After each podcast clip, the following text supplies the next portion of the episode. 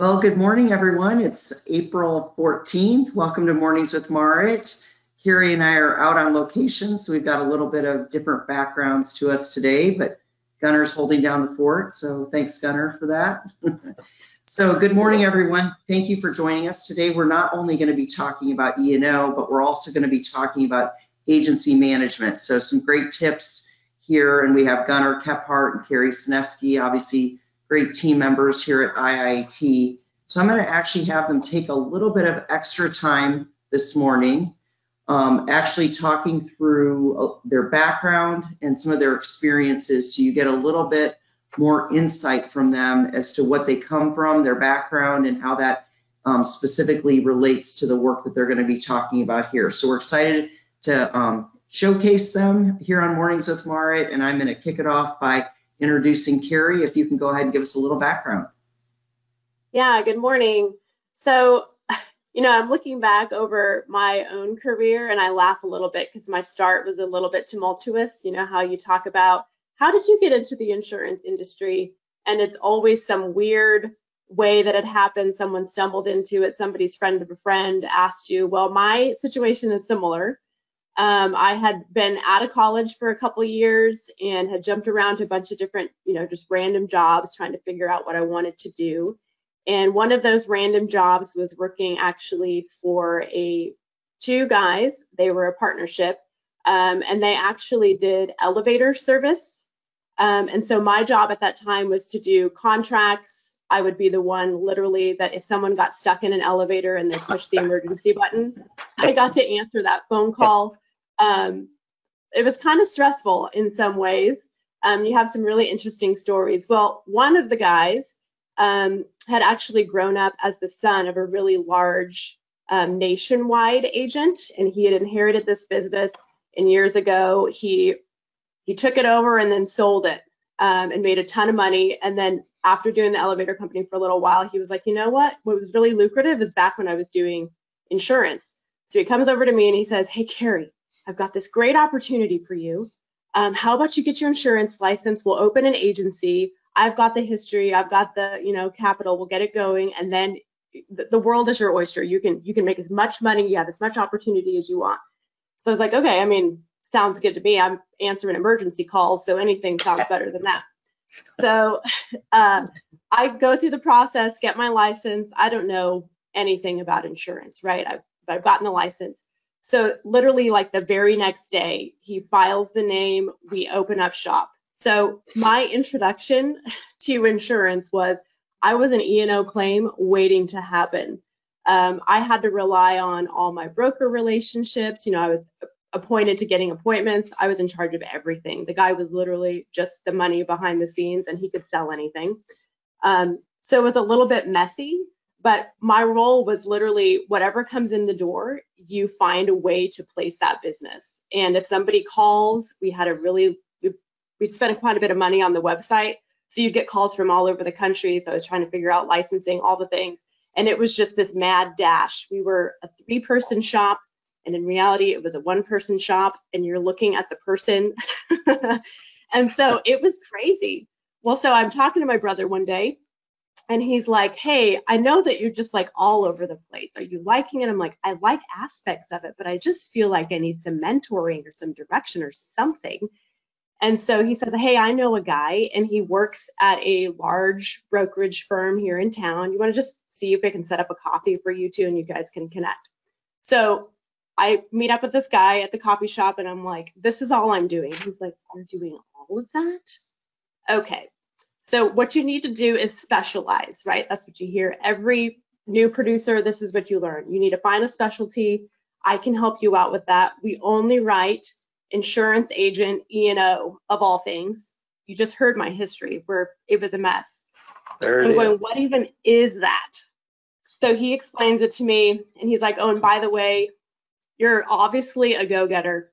I'm going to create a job for you. We're going to put you in this mentoring program and let's see what, what you can do. So I transitioned, obviously left the small agency. Um, they pretty much folded within two to three, probably weeks in reality of my leaving because there was no one else even licensed in the firm to do what I was doing.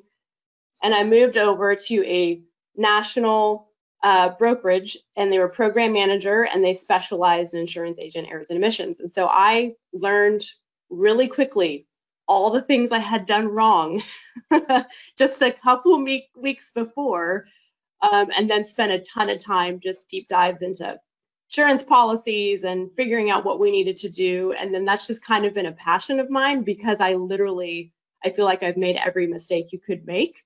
Um, and thankfully, I was only in that agency for a very short period of time that probably nothing occurred. I never heard of a claim, but it was an accident waiting to happen. So, with that as my history, I think it's funny because um, here I am talking about you know risk management and how to mitigate risk, and I was the bull in a china shop, you know, when I first started. So that's my history. Nice. Well, and, and you all probably don't know this, and I think it's a little hilarious that you're helping us with risk management when you're somebody who's happily jumps out of planes. So, you know, I don't know about how I feel about that exactly, but you definitely have a different personality in the office. So thank you for that. So Gunnar, we'll pass it over to you to have you give a little bit of background, and then I'm going to pop off the screen and let you guys take it from here, and then I'll check back in near the end, and um, we'll wrap up then. That sounds good.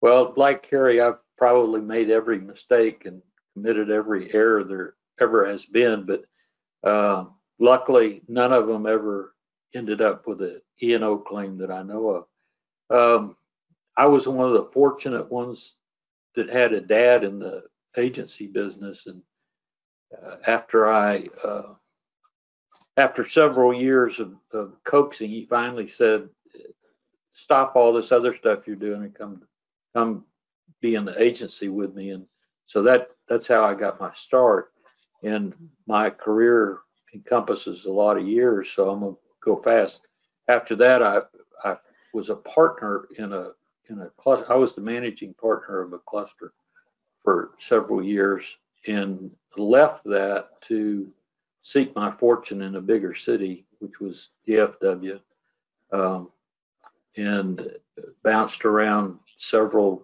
agencies. Most of it, in the beginning, there were brokers like HRH, which became Willis, and then Aon, and couple of others, and uh, finally settled in a, a construction agency in Fort Worth that wrote larger middle market uh, construction accounts and uh, uh, implemented, put together a, a wrap up for a big construction project at DFW Airport that took a couple of years.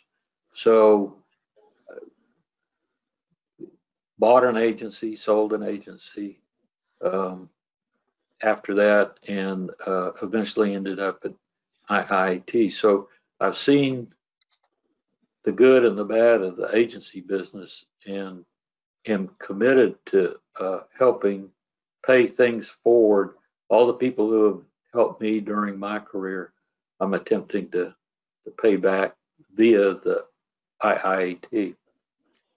Uh, and so that that brings me to an observation that Carrie and I share, and that's the basis of our talk today, and that is um, we both observe we we do like six or seven hundred E and O renewals every year and have done that for several years. And so we see um, maybe a thousand E&O applications in a year, and those give us a, a pretty good feeling for uh, the agency business and their E&O risk management program.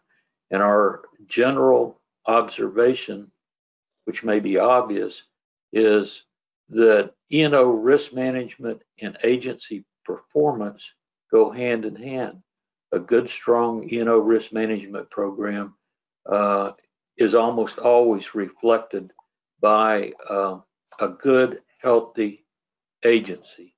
And Carrie can talk about what makes um, a healthy E&O risk management program. Then we'll look at a healthy agency. What do you say? Yeah, I was thinking um, just as a quick overview, you know, when we have these kinds of conversations, it's we really want to highlight some elements uh, that we see that are recurring and that might help us in standardization within agencies um, that we've seen have helped mitigate risk over time. So we want to talk through some of those.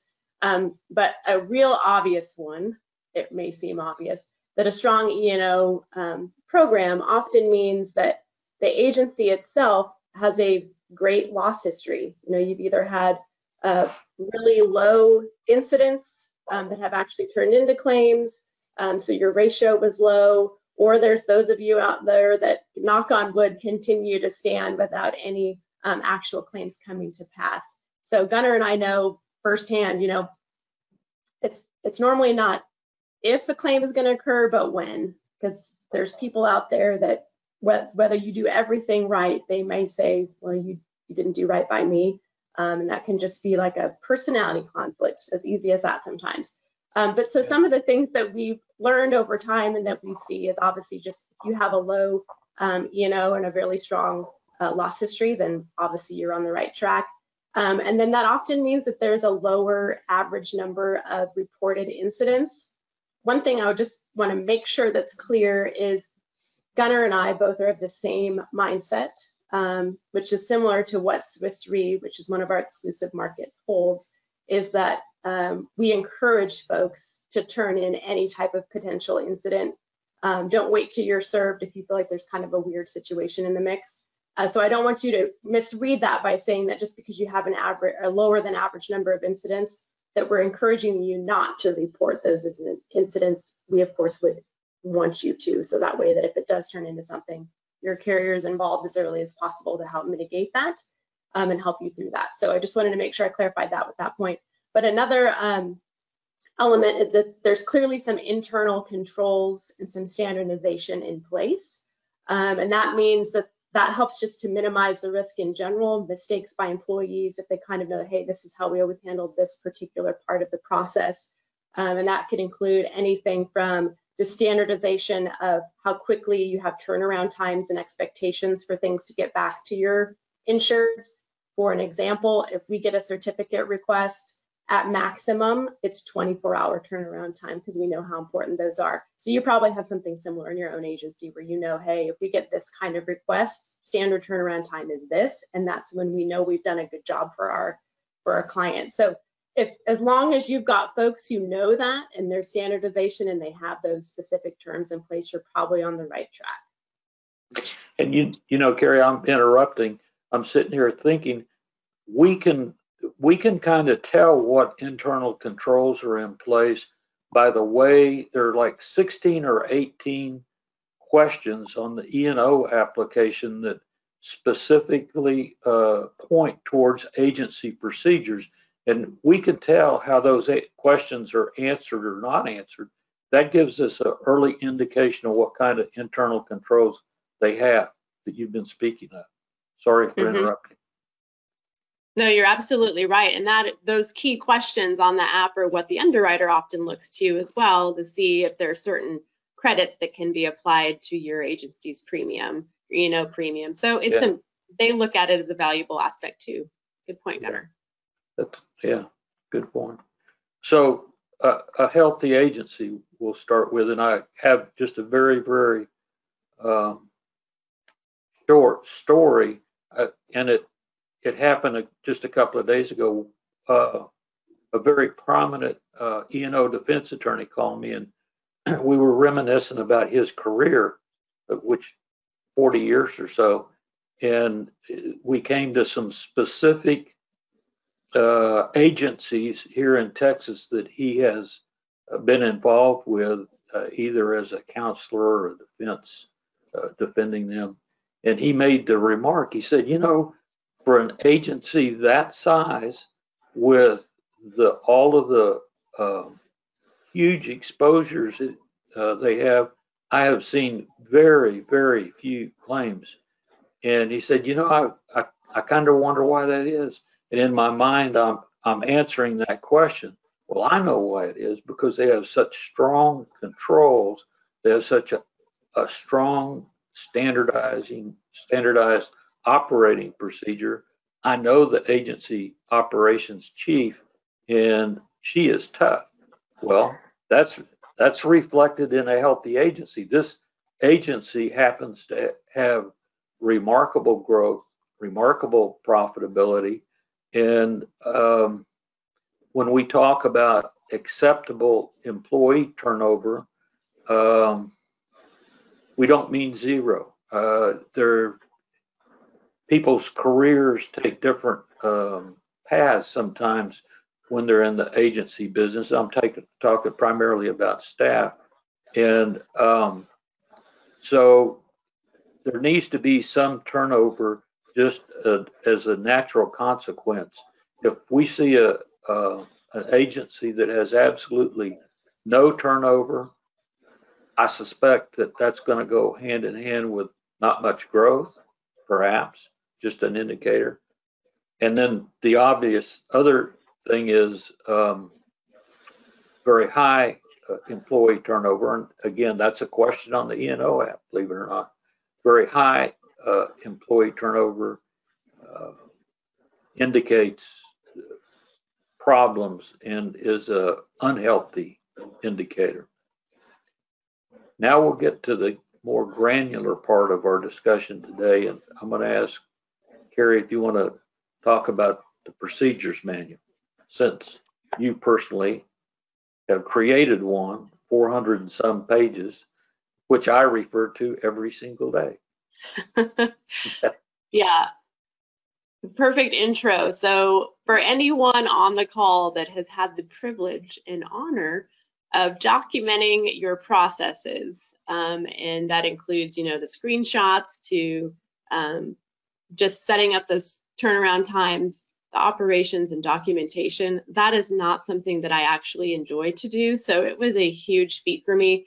And thankfully, I was not alone. There was a few other people on our team that were helpful um, in making that happen. When I when I first came to IIAT, um, that was one of the first things that we did because we just knew that as we scaled up in growth, we would need some type of baseline for anyone else that we brought onto the team to refer to. And same as any agency out there, you are logging in and out of multiple carrier portals a day. Each of them have a slightly different system that you're working in, um, all the way to how we invoice in our AMS system, um, to what kind of applications we need, from where do you get them. We're pulling loss runs from multiple sites. I mean, there's a lot of times when you know you sit down and you've got how many tabs open in a day, seven or eight, and you're in all of them, in and out of them all day long. And so we knew that for a new person, that would be very overwhelming if you're trying to explain to them, hey, you need to go here and log in this way to get this type of information. And then, oh, wait, to set that submission up, you actually need to add these three items, which you're going to find in this completely different location. So for me, it started out as just a really, we needed a clear baseline for folks to start with. Um, and with that, you know, you're creating that procedure manual. So it was a very labor intensive process. It seemed to take forever, like we could never ever get through it. Um, and then all of a sudden you you kind of are and it feels amazing and it's used now for not only obviously just keeping us on track for what to do, including those random elements that Gunner's referring to where, hey, I'm I rarely see this situation how does this carrier handle that situation and what do I need to supply them? Because we've got underwriting authority as well. So some of those things are also in the procedure manual. Um, and it just, it really helps keep us all on track as far as to what's expected, in what time is it expected, and then also just this how to do. Um, and another benefit of that is that with it, obviously, as you're bringing on new people, or if you just have someone that's out of the office that doesn't normally do those tasks, they have something to reference. It's not like a completely blank slate. Nobody re really likes to be thrown into the deep end over and over again. And a procedure manual can help you kind of stay in the shallow end of the pool and kind of work your way around and know how to get out of a, a problem or situation. Um, and then it also, to that end, just kind of creates staff redundancy. So you don't only have, um, you're not stuck with just one person knowing how to do everything you're spreading the wealth and you're also giving opportunity for folks who maybe are um, at a one level in the agency that want to move up to a different one you're giving them kind of those touch points to know what to do.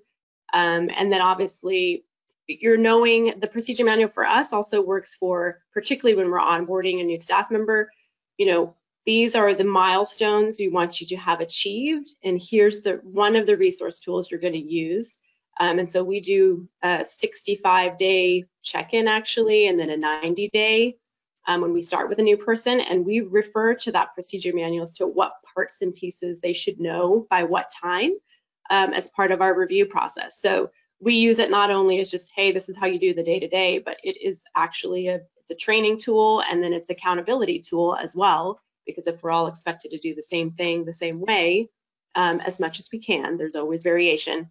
Um, it, it just helps with all of that. So it's So a very I- important piece. Yeah, it is. And I've got two, two examples of that actually. And I want to tie it back to profitability, EBITDA or however you measure it. The more standardized you are and um, in each of your transactions, internal transactions or transactions with clients, the more standardization you can achieve, the more profitable you are because it takes the variability out of um, your agency processes. You do things every every day the same way. Every staff member does things the same way. All of a sudden, they can handle more transactions, and the transactions per employee, if you think about it, um, you're buying their ability to do a transaction. The faster and more accurate uh, they can achieve those transactions means it's higher profitability. So we've got uh, a couple of specific examples. One of them is the use of uh, templates. Instead of having to draft the same message over, and this may be obvious, I may be speaking to the choir, but uh, I, I'm a, I observe it in real life. Uh, use the use of templates. Some people use signatures in Outlook. Um, other use other people use templates loaded in the agency management system. We do it both ways here. Instead of drafting a, a, a, a new document every time you send a policy out or send a certificate or respond to a client, um, if you'll use if your staff uses a template, they can do way more during the day. Emails, transmittal documents uh, are probably two of the most uh, most used examples. A third item about standardization, and it goes back to the procedures manual, and that is standardized coding in the agency management system.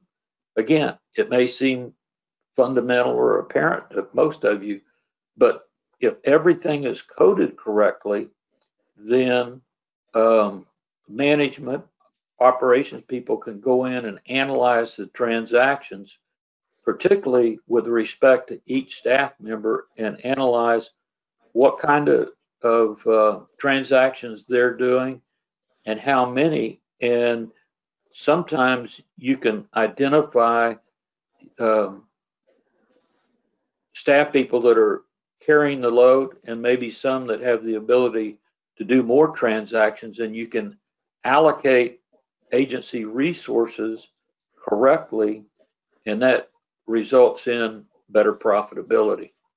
So, you know, I guess the question, how many endorsements were done by a specific staff member or for a specific client? And if you can quantify that, you've taken a big step um, towards improving your profitability.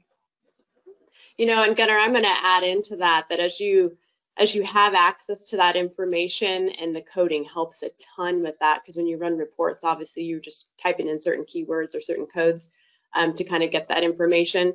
But you can also tell if there's any bottlenecks anywhere. Let's say a certain task is just really, it's taken way more time than it should. Well, that might be an indication that either additional training is needed or it could be as maybe it's a technology issue. They just don't have what they need to process that information or it could be, hey, let's take a second and sit down together and figure out why is this taking so long? You know, help me walk through this process and maybe there's some little tweaks that we can make to help with that or offload that task to someone else um, or spread it out or whatever you need to do. So it does help to have that standardization because then you can say, oh, here's a problem we need to get more efficient in because we're we're killing it over here, but when we get to this kind of task, it takes forever let's spend some time to figure out why that is, and then either create some additional procedures around it, cut it out maybe, maybe there's another way you can do it entirely.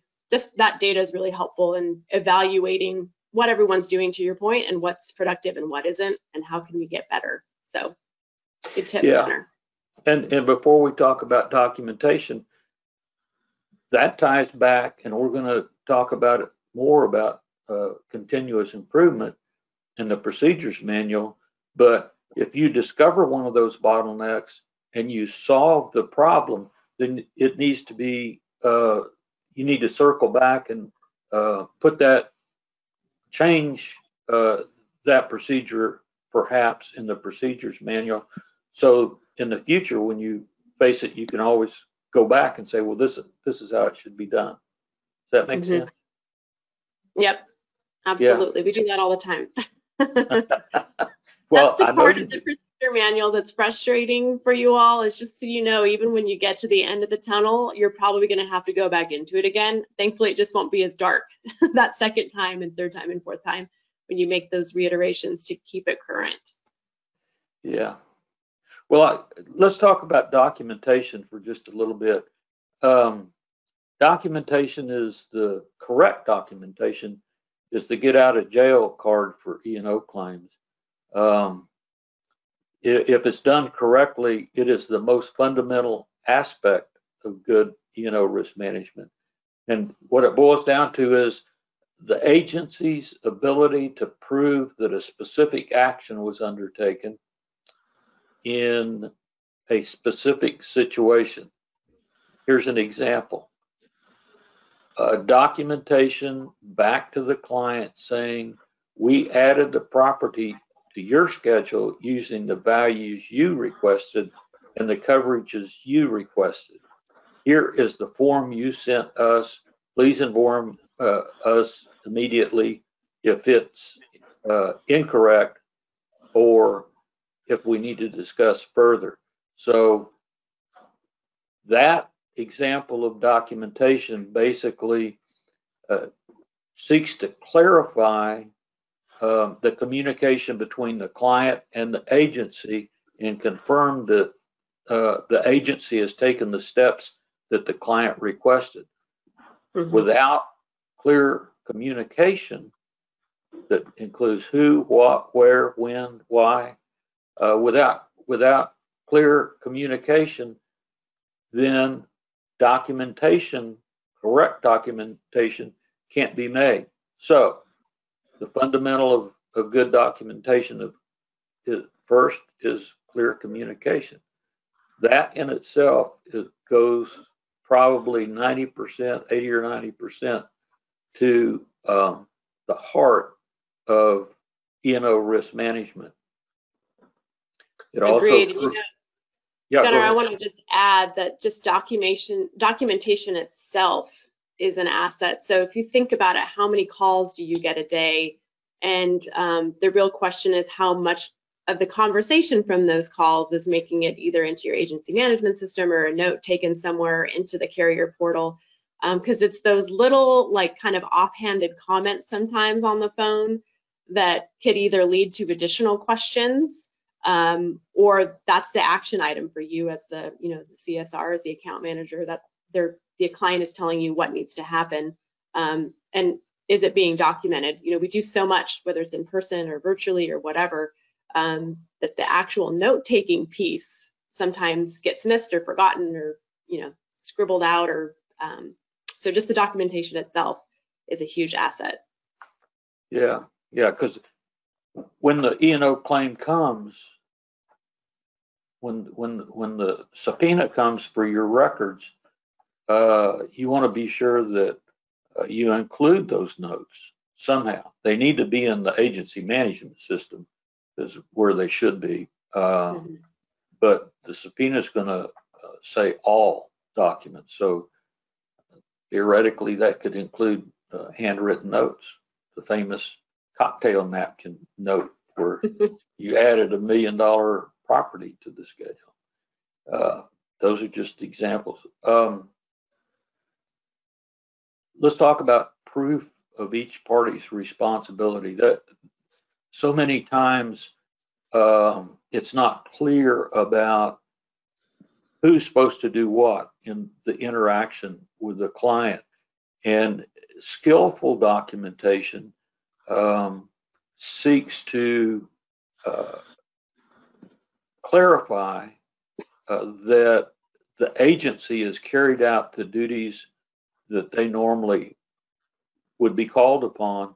Um, And if there is a subsequent error made, uh, we want to make sure that it's not the agency that made the error, but the client did. That may sound kind of brutal, but that's the way it is. So an example would be a communication with the client. Please sign this uninsured motorist rejection form and return to us. You sent it to them, you never got it back, the claim happens, and your defense is gonna be, uh, I told them, I asked them to, they never did. Uh, They should have, and therefore the, it's not our fault that the claim happened. Another, uh, we see claims about this all the time. Your property coverage may be reduced if the property is vacant. Please notify us in the event the property becomes vacant. It's not gonna happen, but at least you've told them and you put the, the responsibility on the client to tell you if the property is vacant. Uh, Another example is with carriers. Uh, We see, you know, claims arise out of situations where the agency has ordered a specific coverage or a change to coverage uh, from a carrier and somehow that change never occurs. The claim, the underlying property claim or liability claim happens and it's not covered. Most agencies, I think, would use a form adding equipment to a schedule that it include all of the information, the values and the ID numbers and everything it makes, needs to uh, make it possible for the carrier to issue that endorsement. Uh, Information that's left off uh, an underwriting request, which delays it, is an E and O exposure. Um, Another example is where we use electronic applications on a carrier portal, um, and we never get the, the client to sign off on what we order. The way to do that is print out the application, have the client uh, go through it and sign it to attest that it's correct, and those are the coverages and values they want. Otherwise, all we have is input from the agency into the carrier and uh, no uh, confirmation from the client. Carrie? Yeah, Gunnar, I'm gonna, I want to add to that just for a second and some of the things um, that even I do when I'm in that situation. You know, there's always that disclaimer, and it's normally on the carrier site. If you have a really good wholesaler or broker, they're gonna even put it on their own email that says basically the underwriter has the right to change terms based on updated information. That, that's Yeah. the long and short of it. And you want something similar to that when you send something to your client, especially if it didn't require a signed application, those darn auto renewals that we both love and hate for different reasons.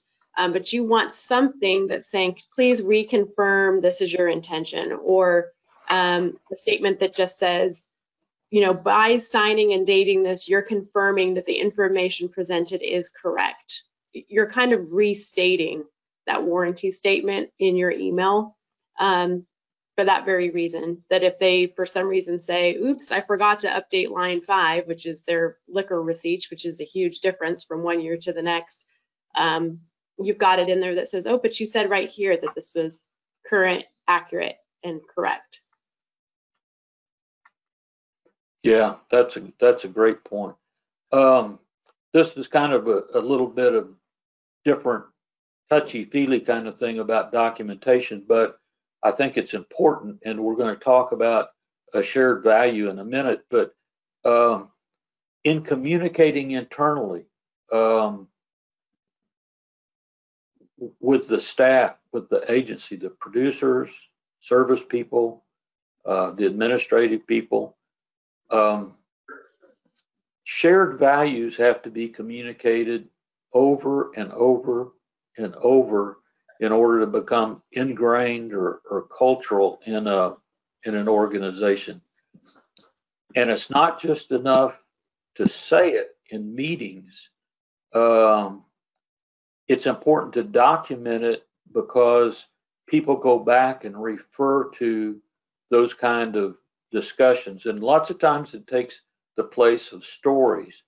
Uh, Marit uh, sometimes uses uh, the example of world-class service in, in Ritz-Carlton hotels where the staff is empowered to do whatever it takes to make the, the guests uh, feel welcome. And um, they have these internal stories that circulate about this particular situation happened, this staff member responded correctly, and here's the result that the client became a platinum uh, client or whatever.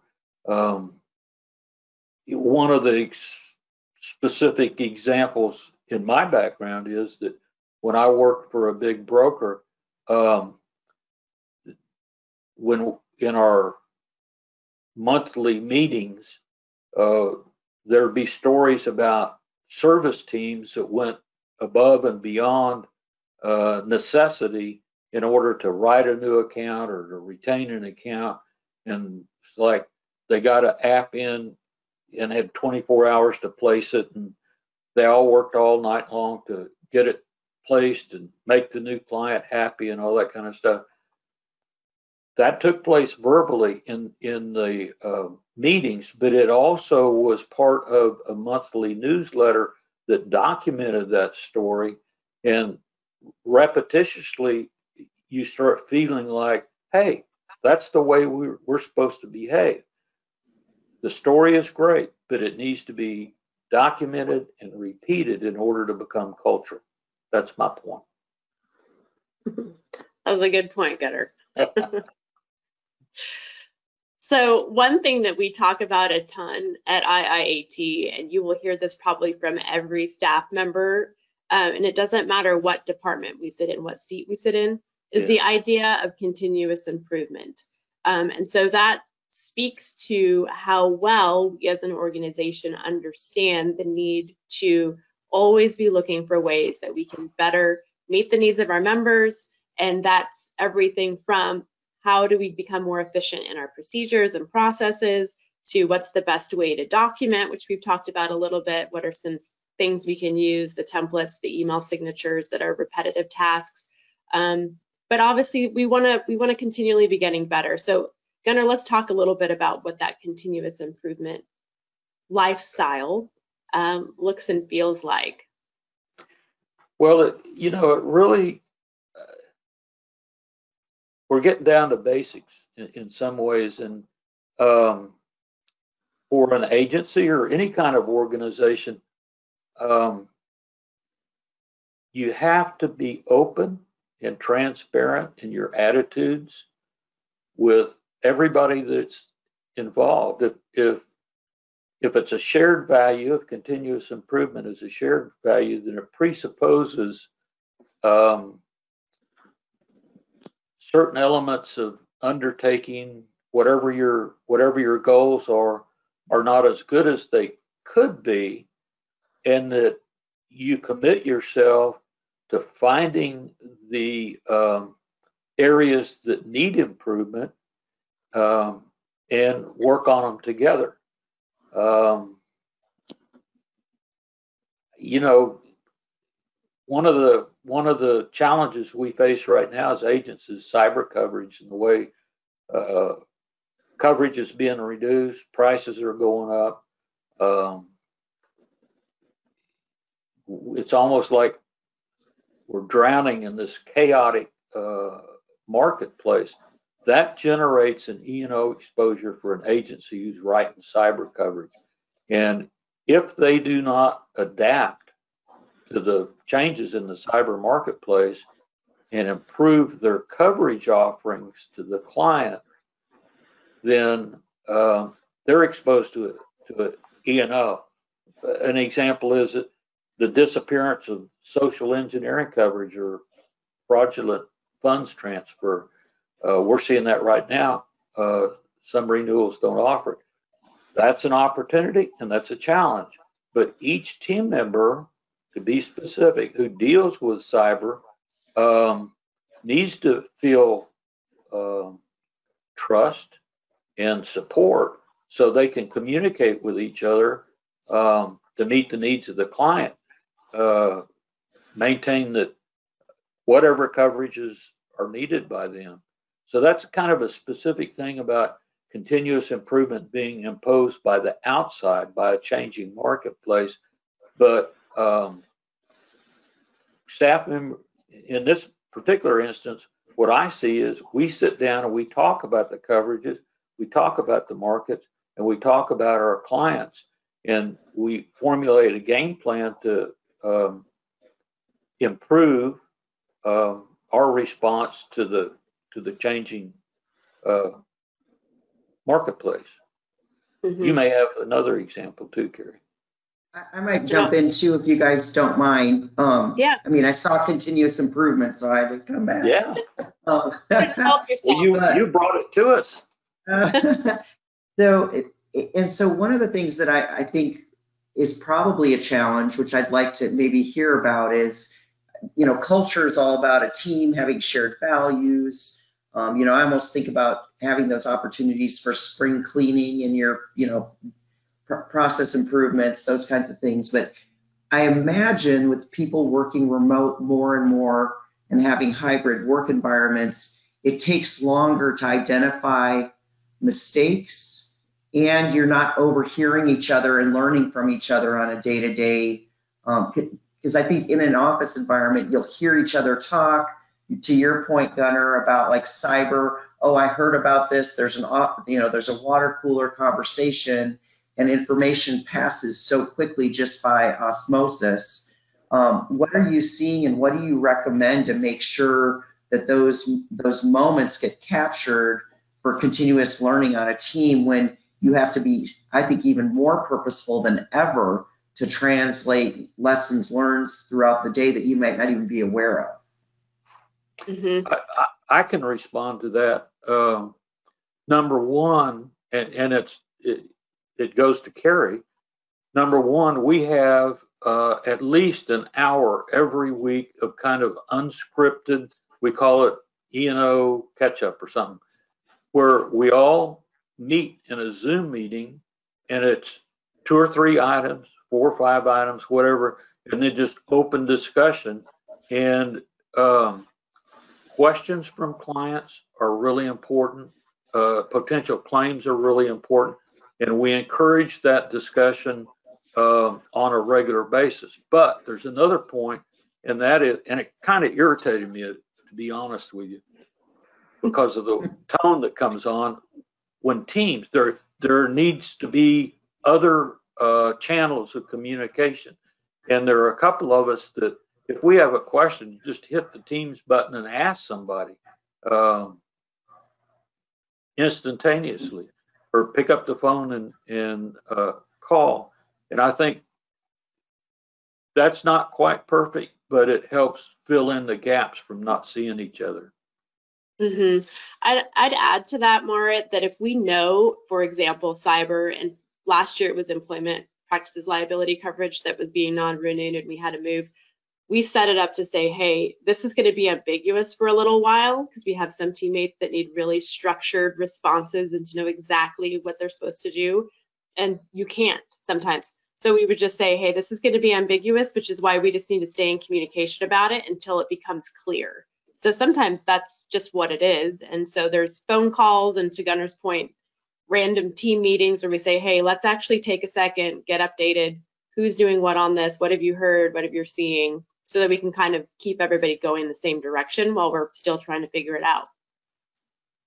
I I think you make a good point with that, which I'd encourage agencies. There's a lot of times that people are just heads down doing their work, or when we meet, it's just about what's happening with a renewal or a new business and where's the placement. But to really take time in those meetings to say, what did people get stuck on this week? What, what questions were you asked that we're not aware of? what weird quirk occurred that we could learn from each other, right? As opposed to um, just tackling it yourself and not sharing it overall. Good. Well, I want to thank you guys. Um, lots of great content here. And of course, this is recorded. So folks want to um, have their staff follow it as well.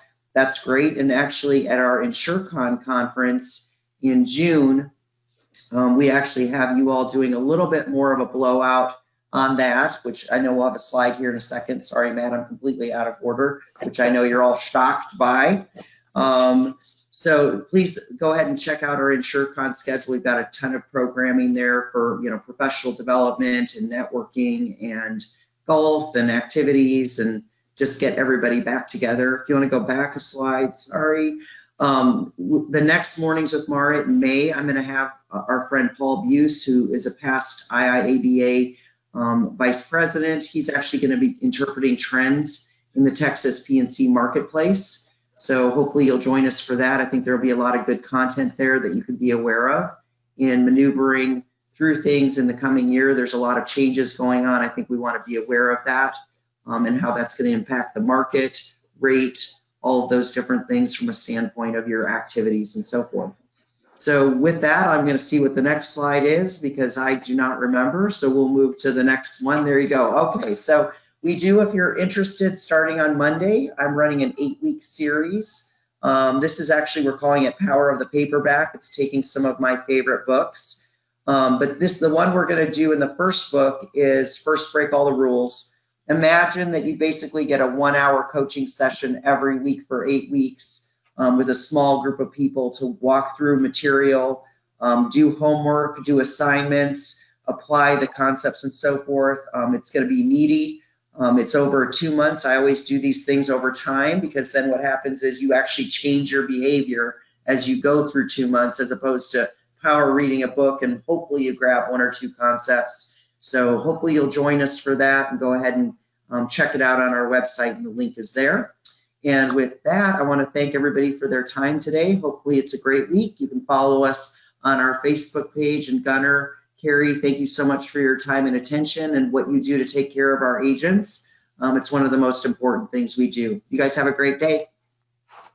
Bye, guys. Bye. Bye.